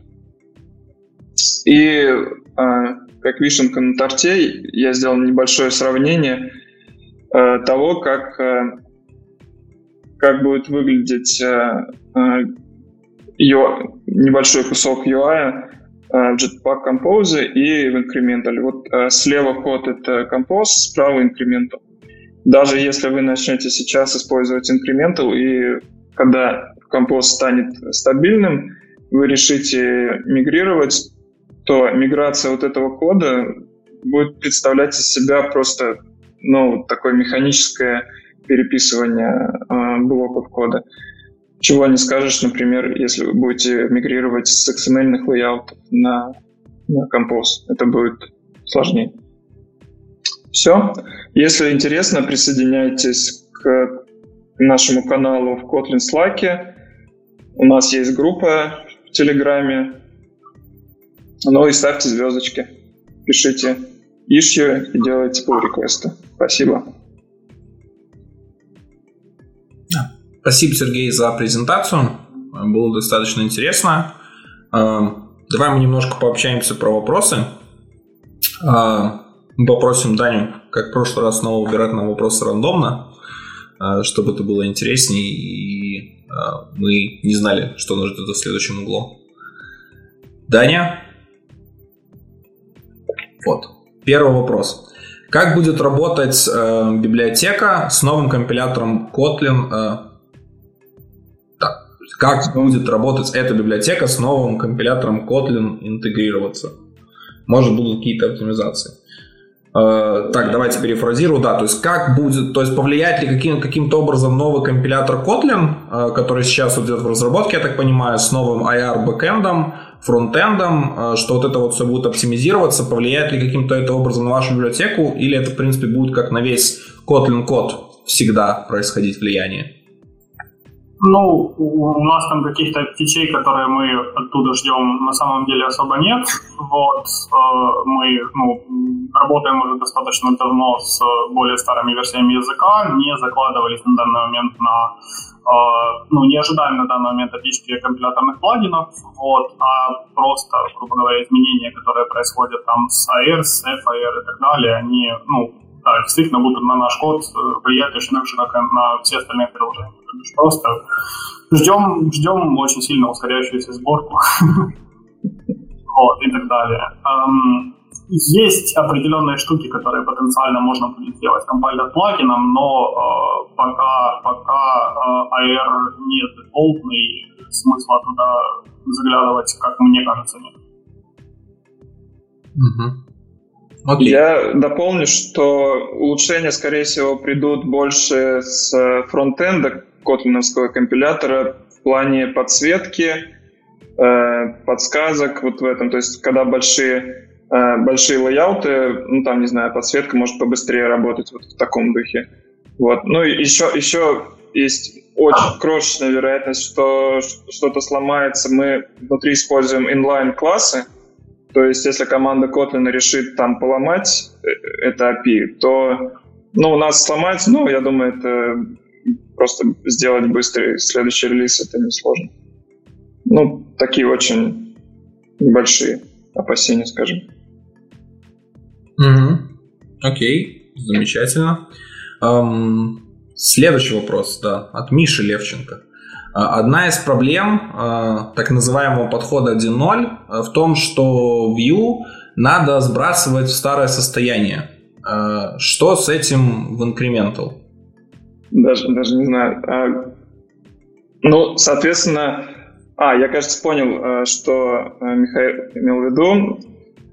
По сути, вся, вся работа с, с UI в инкрементале представляет из себя, как ее можно представить как э, функция от стейта. То есть есть функция, это UI, на вход пода, подается state, и в зависимости от этого стейта рисуется UI. То есть э, никакого, никакого старого, старого стейта, старого значения там нет. Есть, есть одна особенность, э, которая вытекает из работы с э, из работы вот инкрементального алгоритма инкрементального дома, то, что когда мы пишем там if, в зависимости от значений мы ставим разные значения в пропертях, нужно всегда прописывать э, там значения для всех инвариантов, иначе там значения могут сохраниться. Но это такие редкие edge кейсы уже. А в, цел, в целом такого, такого опасения нету. Ну, то есть, грубо говоря, если у вас там в коде, в коде где-то есть типчик, в котором там э, в зависимости от какого-то флажка и состояния, в одном случае вы выставляете цвет текста, в другом случае вы выставляете фон текста, то да, вам получается в, в обеих ветках ифа нужно будет выставить и цвет, и фон, иначе получается при изменении условия прошлый, например, установленный фон, он останется на месте, его нужно будет явно сбросить дефолтный. Но это как бы единственный минус этого. Um. Давайте еще один вопрос э, и будем переходить к демо. Вот. Э, вопрос от э, Сергея. Что будете делать, когда выйдет Compose? Провокационный вопрос. Я бы предложил дождаться, когда выйдет Compose, и когда он будет э, хорошая производительность и, и вот, не знаю, ну, смотрите, Compose, во-первых, мало того, что даст удобный API, он фундаментально э, меняет то, как строится UI. То есть он не работает на основе View, он сам отрисовывает полностью все. То есть он берет канвас и все на конве все это отрисовывает напрямую. Да. То есть без создания вот этих иерархий. Э, это достаточно интересно. Плюс, как всегда, большой, э, а, как это скажем, э, большое такое массивное оружие у Гугла в библиотеках это тулинг. Тот же, например, э, Coins, который мне очень нравится, но с появлением в Android студии навигации через UI в нем в Dagger, появлением хилта, он, например, для меня становится более предпочтительным вариантом. Плюс еще то, что делают и KSP, и хотят убрать э, промежуточное создание Java процессинга, э, это достаточно интересно и хорошо. А, аналогично абсолютно Jetpack Compose, потому что то, что уже сейчас показали по Jetpack Compose в плане тулинга, это очень круто. Потому что нам вообще не нужен девайс, нам не нужны какие-то хаки. У нас, в принципе, все полностью работает в студии. Причем мы даже можем с этим UI э, интер... ну, то есть, э, взаимодействовать и каким-то образом что-то менять и проверять. Там клик на кнопку сделать. Э, и это очень классно. Вот. Я так понимаю, с вашим подходом мы этого не сделаем. Ну, да, как я сказал уже, что у композа это его сильная черта, то, что у него уже сейчас хор- хороший тулинг, но э, здесь такой момент, что э, Incremental, в общем-то, использует стандартный андроидовский превью, то есть мы не пилим какое-то свое решение, и, ну, этот превью будет всегда еще на очень долго. То же самое касается, в принципе, андроидовские вьюхи, андроид, андроидовский фреймворк — Э, с нами еще надолго, он никуда не денется, и, соответственно, Incremental на нем будет работать всегда. Что касается, что касается самого композа, ну, я бы сказал так, лучше все-таки подождать, когда он выйдет, посмотреть, что он из себя будет представлять в итоговом виде по производительности. Потому что здесь э, все-таки есть вопросы, что они действительно рисуют все на канвасе, поведение будет э, у Э, немного другое. Но если будет э, супер круто, просто будем мигрировать с Incremental на Compose. Если, если нет э, никакой проблемы с использованием Incremental после выхода Compose, нет. Может быть, также будем продолжать использовать Incremental. Я бы хотел еще добавить тот факт, что э, несмотря на то, что Compose предоставляет возможность пользоваться э, андроидными вьюхами на данный момент, э, непосредственно для андроидных вьюх, насколько я понимаю, никакой дополнительной машинерии по, э, собственно, реализации реконсайла для них нет.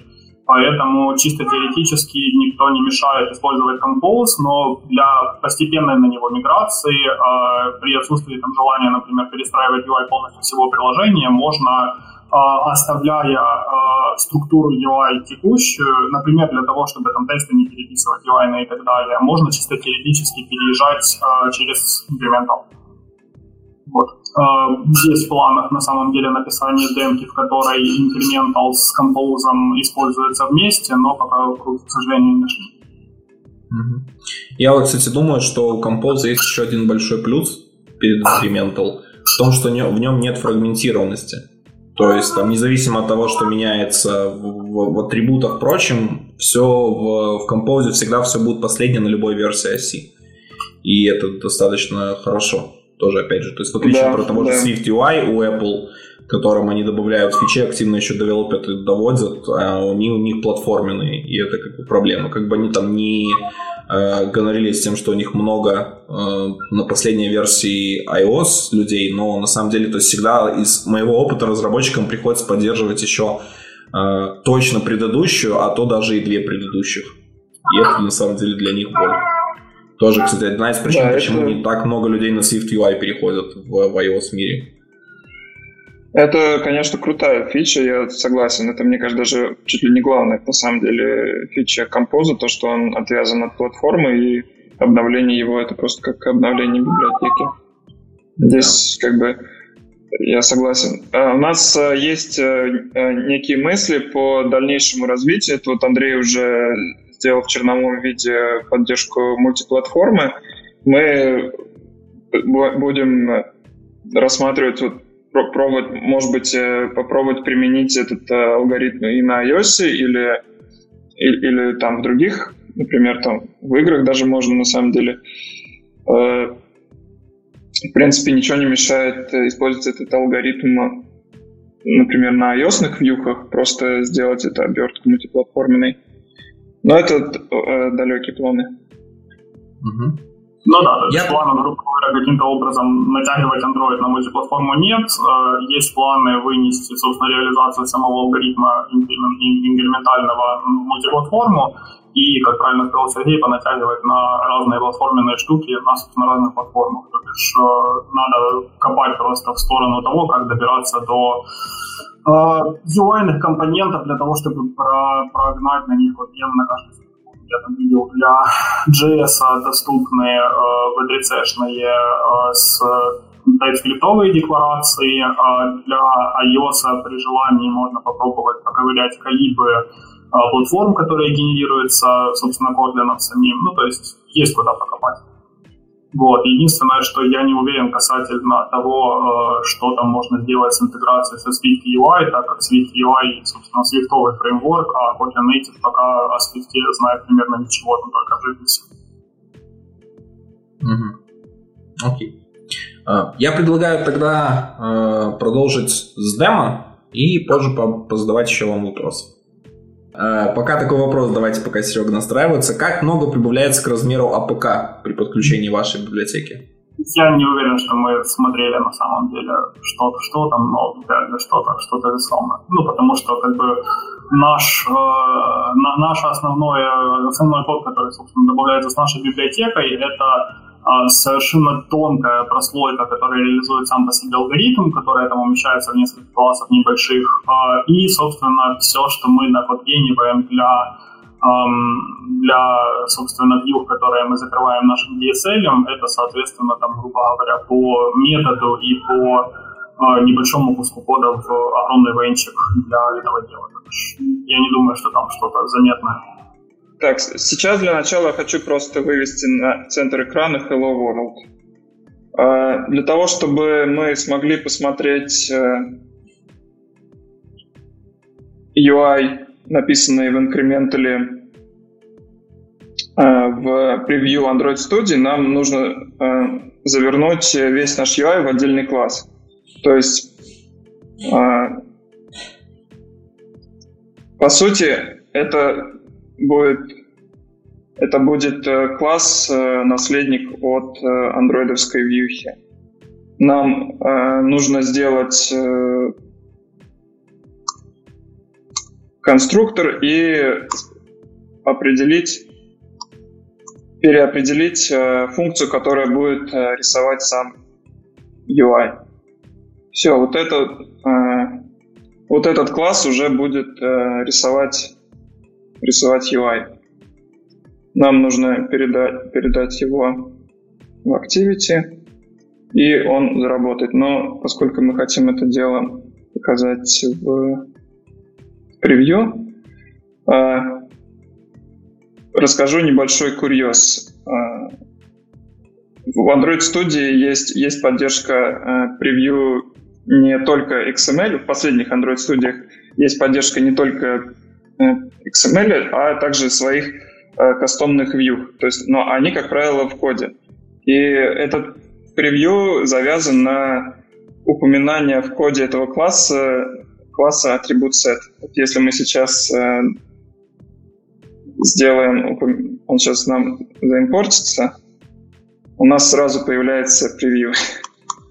Это вот такой шрифт очень мелкий. Сейчас поправлю.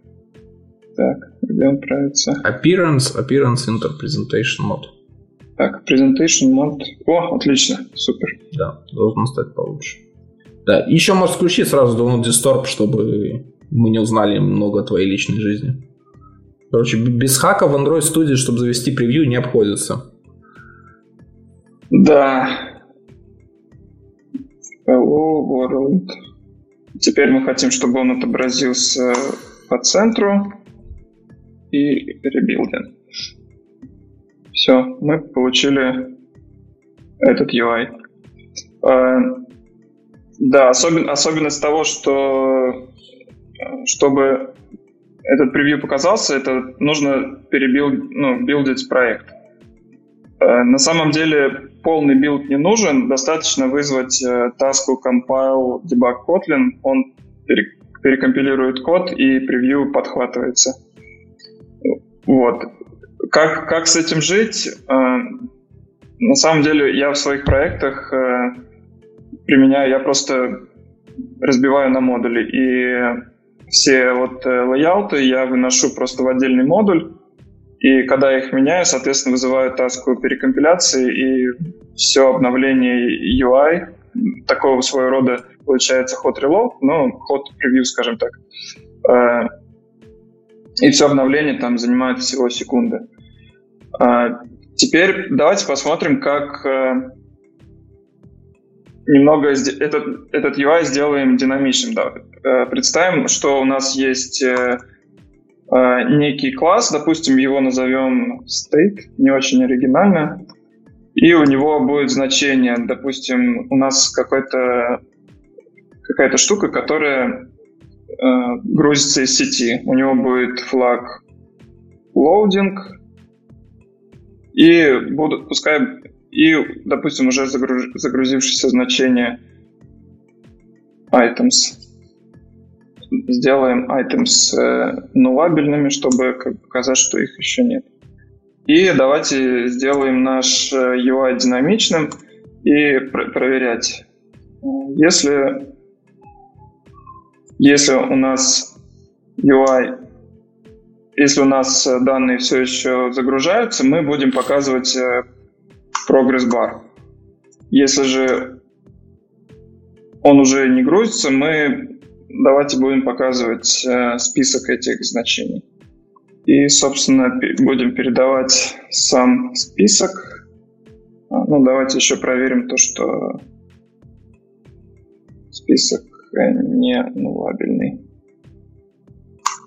чтобы избавиться от некрасивых восклицательных знаков. Ну и сделаем прост, простейший э, виджет для отображения э, этих э, элементов. Все, можем проверять. Мы видим в превью то, что для вот этого стейта в режиме загрузки мы видим прогресс-бар. Теперь э, давайте напишем, покажем, что он загрузка false и передадим какой-нибудь список элементов. Не знаю, список городов, как у меня в презентации. Все, у нас есть список. Э, Сразу отмечу, что вот этот список, э, это, это э, под капотом он использует стандартный Recycle View. То есть если у нас тут будут список из там 200 тысяч элементов, это будет полноценное переиспользование view. Мы будем использовать весь алгоритм ресайклинга, то есть это будет полноценный список. Можно пойти дальше и начать, э, допустим, давайте сделаем отступы. А, какая это будет? Вертикальные и горизонтальные отступы. Ой, выглядит все страшненько. Stack, stack Trace ты имеешь в виду? Возможно, это на самом деле, я, у меня тут проект на Kotlin 1.4. Э, Возможно, это какие-то особенности.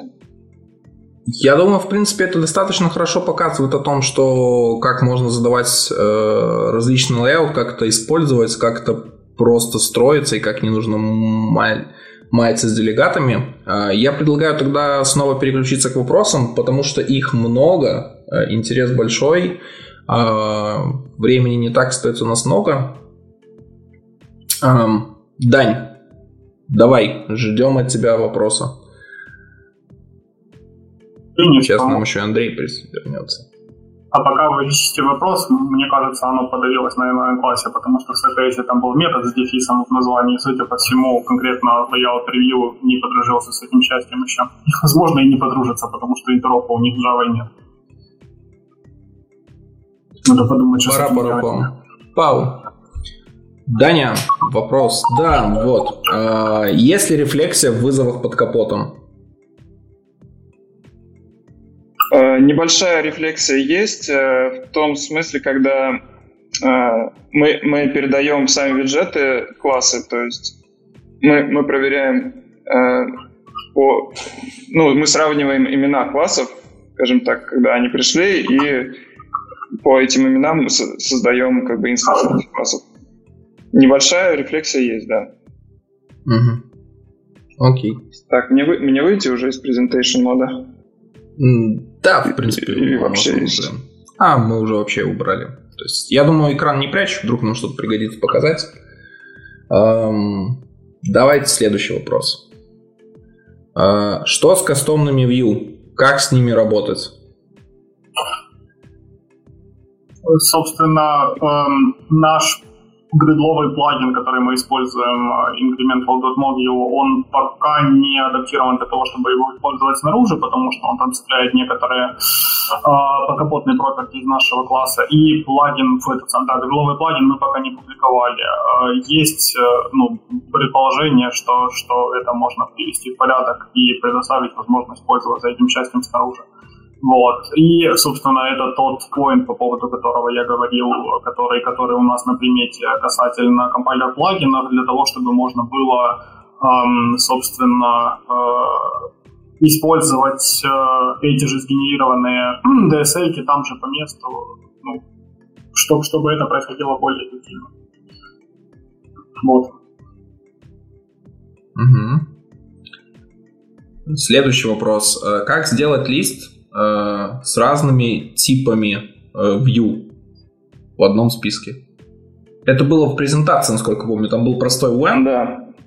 Да, простой when, и в зависимости там, ну, то есть либо от позиции можно, либо как, что передадите в эти сущности, э, вот будет разные. Э, кстати, вот э, я откатился на, на Kotlin 1.3.7, и маржины нормально работают. Круто. Ну, превью. Да, то есть это вот какие-то с новым Kotlin. А Те, кто, использует Incremental, не катитесь на Kotlin 1.4. Кто-то сегодня в чате на самом деле писал относительно того, что у них там поменялись какие-то подкапотные штуки по кодгену, связанному с инлайн-классами. Вполне возможно, это оно. Да-да-да, похоже, похоже на то. Угу. А, вопрос про анимации и достаточно интересный. Что у вас по анимациям? Mm-hmm. Как делаются анимации с View? И Transition, наверное, тоже интересно. Вот. как между, например, преобразованием. Там вот даже в списке, то, что ты показывал, э, очень интересно узнать про э, эти, как они называются, э, div callback, вот то, что есть в стандартном recycler view, то есть как у вас ему на замену, что это вообще вот типа разные вот эти вот рода анимации. Uh, так, по порядку. Div callback все, все точно так же. Вот э, в моем примере, где я писал э, list items, э, там есть второй метод items diffable, и туда вторым параметром передается вот этот вот div callback класс recycle из recycle view, и у вас получается recycle view с поддержкой вот этого diff, и все анимации будут также работать. То есть здесь как бы ничего нового. Что касается просто анимации. Есть, у, у виджета есть, э, э, есть вызов, он называется аним.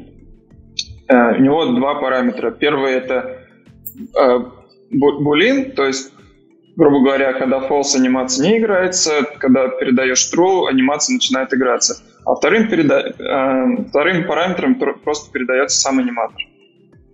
Э, аниматор, который не привязан к конкретной вьюхе, передается аниматор, ставится значение в true, это, этот аниматор э, связывается с вьюхой, и она играется. Угу. А, каким ну, у аниматора про... есть... Э, да. Угу. Следующий вопрос. А каким образом происходит определение э, layout под несколько размеров экрана? То есть, например, там маленький телефон, стандартный телефон, планшет – у нас там есть несколько сахарных э, extension ов и просто свободных функций для того, чтобы доставать отдельные штуки из ресурсов. Я, если честно, не помню, если там что-то непосредственно для э, получения размера экрана. Вот. Но, во-первых, это несложно добавить. Во-вторых, если что, есть доступ, собственно, к контексту, к ресурсам можно забрать оттуда. Вот. Ну а дальше как-то и вперед.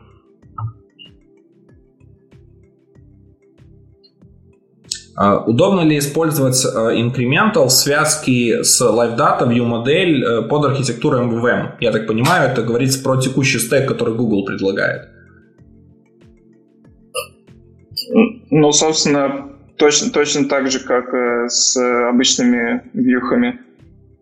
Просто, просто оборачиваете view вот, э, скажем так, в обертку и через LiveData передается стейт э, новый, да, как, как это обычно делается, и этот стейт э, накатывается на, на компонент э, на компоненты incremental. И вызов... Ну да, то есть ну, у вас view модель да, должна стать с таким стейтом, то есть именно уже да. переходить, да, то есть или внутри себя его содержать, или в принципе сам, сама по себе стать таким стейтом, возможно, появится какой-то промежуточный презентер для бизнес-логики, и тогда, в принципе, это получается уже такие реактивные архитектуры, и, в принципе, По сути, это есть реактивный подход, да.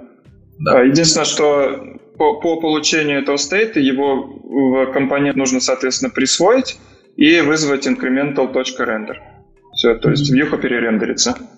Я предполагаю, что для этого не обязательно использовать MVVM такой а а-ля MVI, который предполагает один единый стейт, я думаю, что совершенно спокойно можно использовать несколько отдельных, э, собственно, ну, отдельных компонентов, отдельных компонентов реактивных, да, как это используется в более классическом MVM, да, как правильно сказал Сергей, просто в нужный момент вы найти incremental рендер, и ну, все, все происходит, все, все, все начинает, так сказать, крутиться. Вот, все колбеки, которые просачиваются э, с помощью нашей машинерии, они уже автоматически дергают reconcile. Окей. Okay. Да, как правильно Андрей, Андрей сказал, э, нет никакого требования по наличию только одного стейта. Можно использовать просто там ворох различных флажков, э, атрибутов, и обновлять их поодиночке.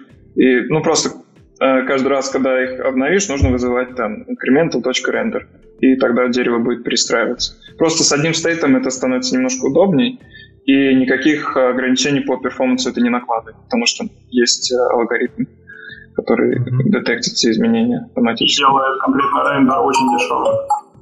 Да. А, давайте еще вопрос только. А что по поводу сложных макетов? Есть ли поддержка constraint? Ну, сложные макеты в каком смысле? Ну, то есть э, сложные лейауты можно делать точно так же, как э, верстки в XML.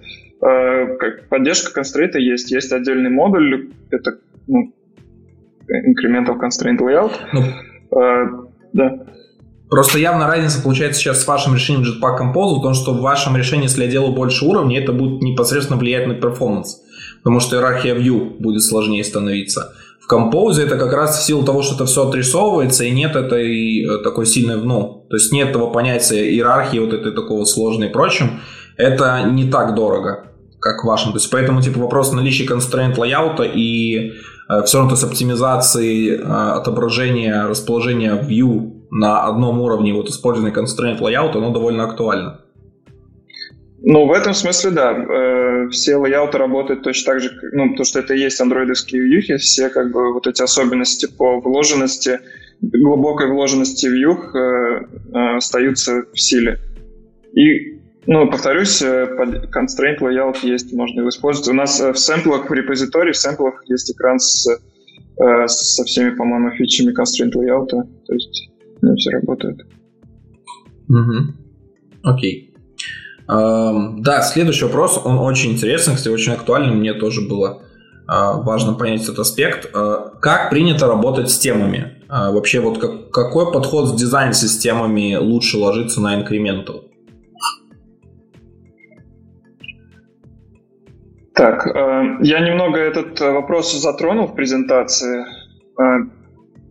Как конкретно имплементировать прямо вот дизайн-системы мне не приходилось. Э, приходилось э, делать, скажем так, набор стилей в зависимости от э, вот некого глобального флага. По сути, это просто набор, ну, подстановка стиля в компонент, в виджет или в весь layout — это просто вызов функции. И тут уже этот вопрос превращается в то, насколько разработчик, э, скажем так, насколько ему удобно работать с Kotlin кодом, будь это там, можно это строить какую-то иерархию классов, которые будут прокидывать необходимый набор стилей или, или тем э, в компоненты, либо это просто будет вызов разных функций в зависимости от э, каких-то флагов. Э, какой-то, какой-то определенный стиль э, работы Incremental не навязывает. Он, наоборот, дает больше возможностей. Вот, э, в отличие от Android, там, получается, э, стили можно только задать там на конструктор, и все, и динамично менять потом вызывает боль. В этом плане э, Incremental намного проще. Можно в зависимости от стейта менять вот это, ну, как я вот показал там на презентации, там э, можно одним флажком динамически менять, поменять тему всего экрана.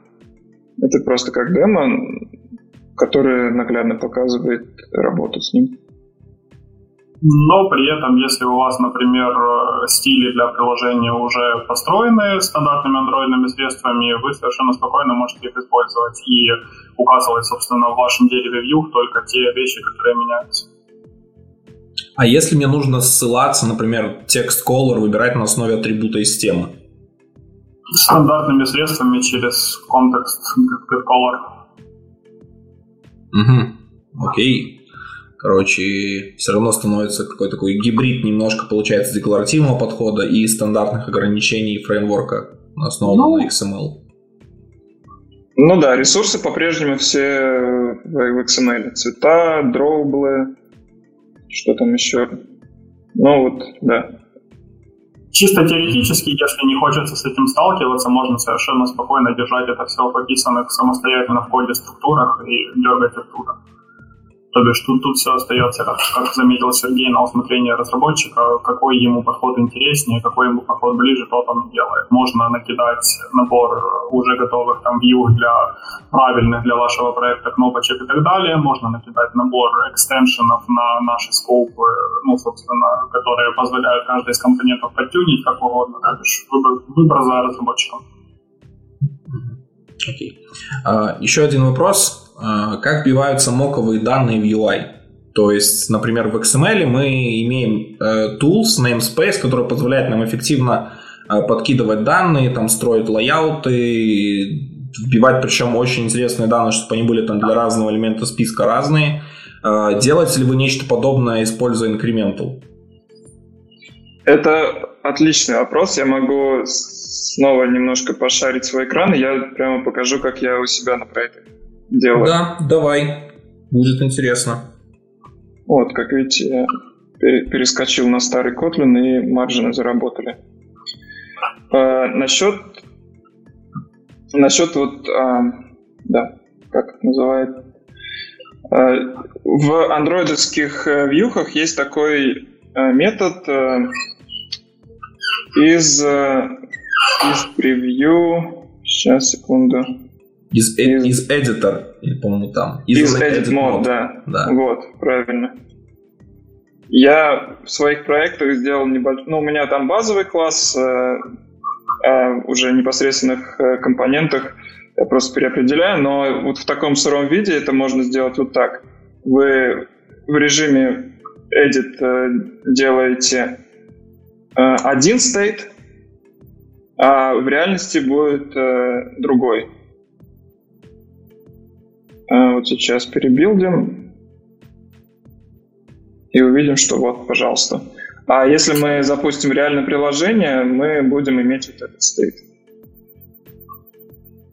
Вот, это ответ на вопрос. То есть, по сути, надобность вот в, в этом tools namespace, она, в принципе, отпадает.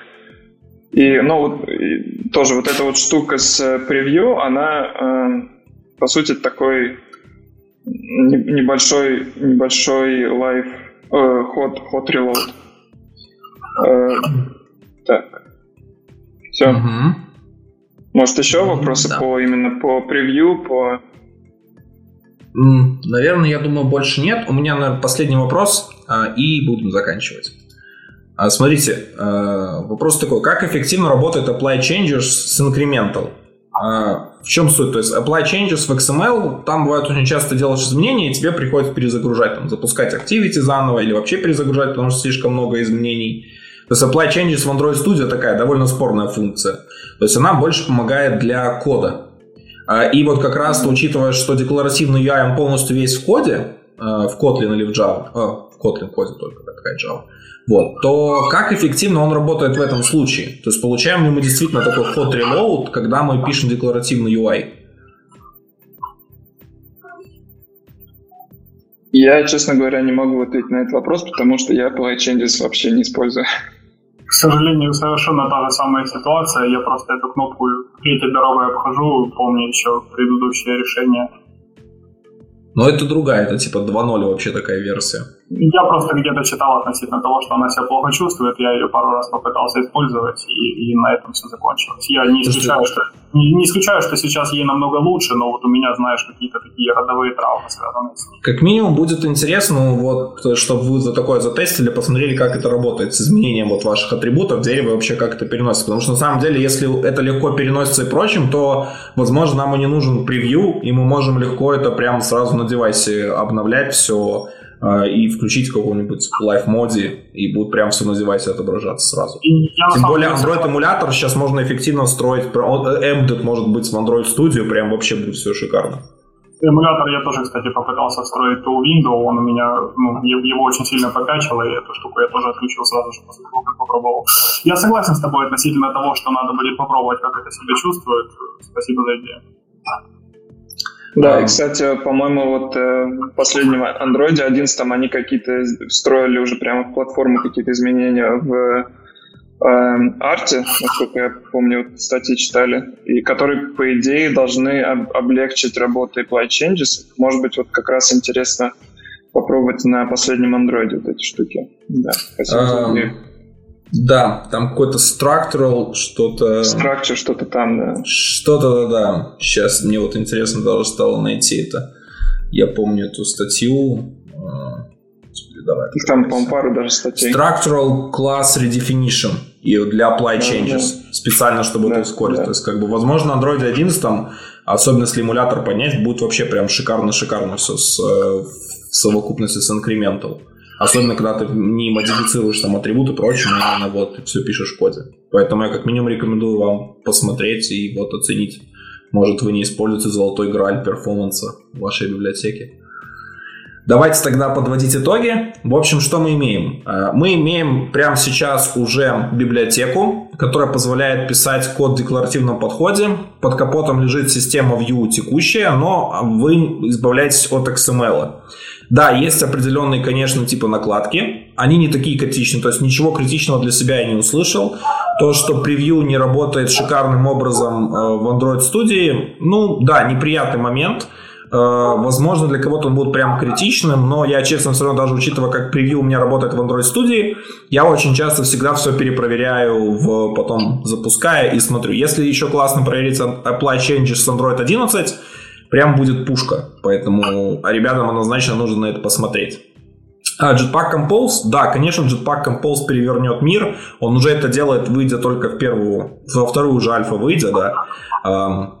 Что будет дальше с ним? Ну, понятное дело, что это будет наше ближайшее будущее. Вопрос, когда это станет нашим будущим, вопрос, насколько это стабильным будет даже версия 1.0, пока вызывает много сомнений, исходя из опыта того, как Google выпускает свои библиотеки, сомнения могут быть, но учитывая, что Jetpack Compose довольно важный продукт, я думаю, здесь сомнений, скорее всего, будет меньше, и фиксы будут намного оперативней. Да и размер команды, которая работает на Jetpack Compose, довольно большой. Но я рекомендую как минимум обратить внимание на incremental, чтобы просто понять, что такое декларативный UI, что не Jetpack Compose мы едины в этом мире. А, как видите, есть ребята, которые активно его развивают, которые после, Jetpack, после выхода Jetpack Compose 1.0 не забьют на него, будут его развивать, и вы не останетесь без поддержки. Что-то важное я упустил. Ребят, Сергей, Андрей, Последний вопросик в чатике касательно того, чем отличается Incremental от Anvil, на самом деле неплохой. Мы, по-моему, об этом толком не рассказывали. Um, собственно, мы не имели uh, задачи прям радикально все переделать и так далее. Uh, основная, собственно, отличие Incremental в том, что, во-первых, конечно же, он на Kotlin, который нам дает возможность сделать uh, безопасную DSL, которая позволяет не, исполн... не запрещает использовать несоответствующие вьюхи атрибуты. Вот. И поверх этого у нас сейчас просто огромное количество мелких улучшений, которые, собственно, помогают с этим лучше жить. Ну и, конечно же, поддерживающаяся библиотека намного лучше, чем библиотека, которая в основном уже не двигается никуда. Да, на этом у нас, в принципе, и все. Большое спасибо ребятам, что нашли время, пришли и рассказали нам про свою библиотеку про то, что занимается поддержкой декларативного я и развитием его, э, даже небольшой командой, и это на самом деле очень круто, э, потому что проект действительно не маленький э, и достаточно интересный. Я хочу сказать большое всем, опять же, спасибо, кто пришел, посмотрел сегодня нас. Я думаю, мы посмотрели достаточно классно с разных сторон на декларативный UI, на текущие подходы, которые есть в разработке UI в Android и за его рамками. Если вам понравилось это видео, э, если вы хотите, чтобы проект развивался дальше, э, ставьте обязательно свои лайки, пишите в комментариях, что вам понравилось, что вам интересно, что хочется увидеть еще. Э, подписывайтесь на наш телеграм-канал. Это очень поддерживает проект, мотивирует.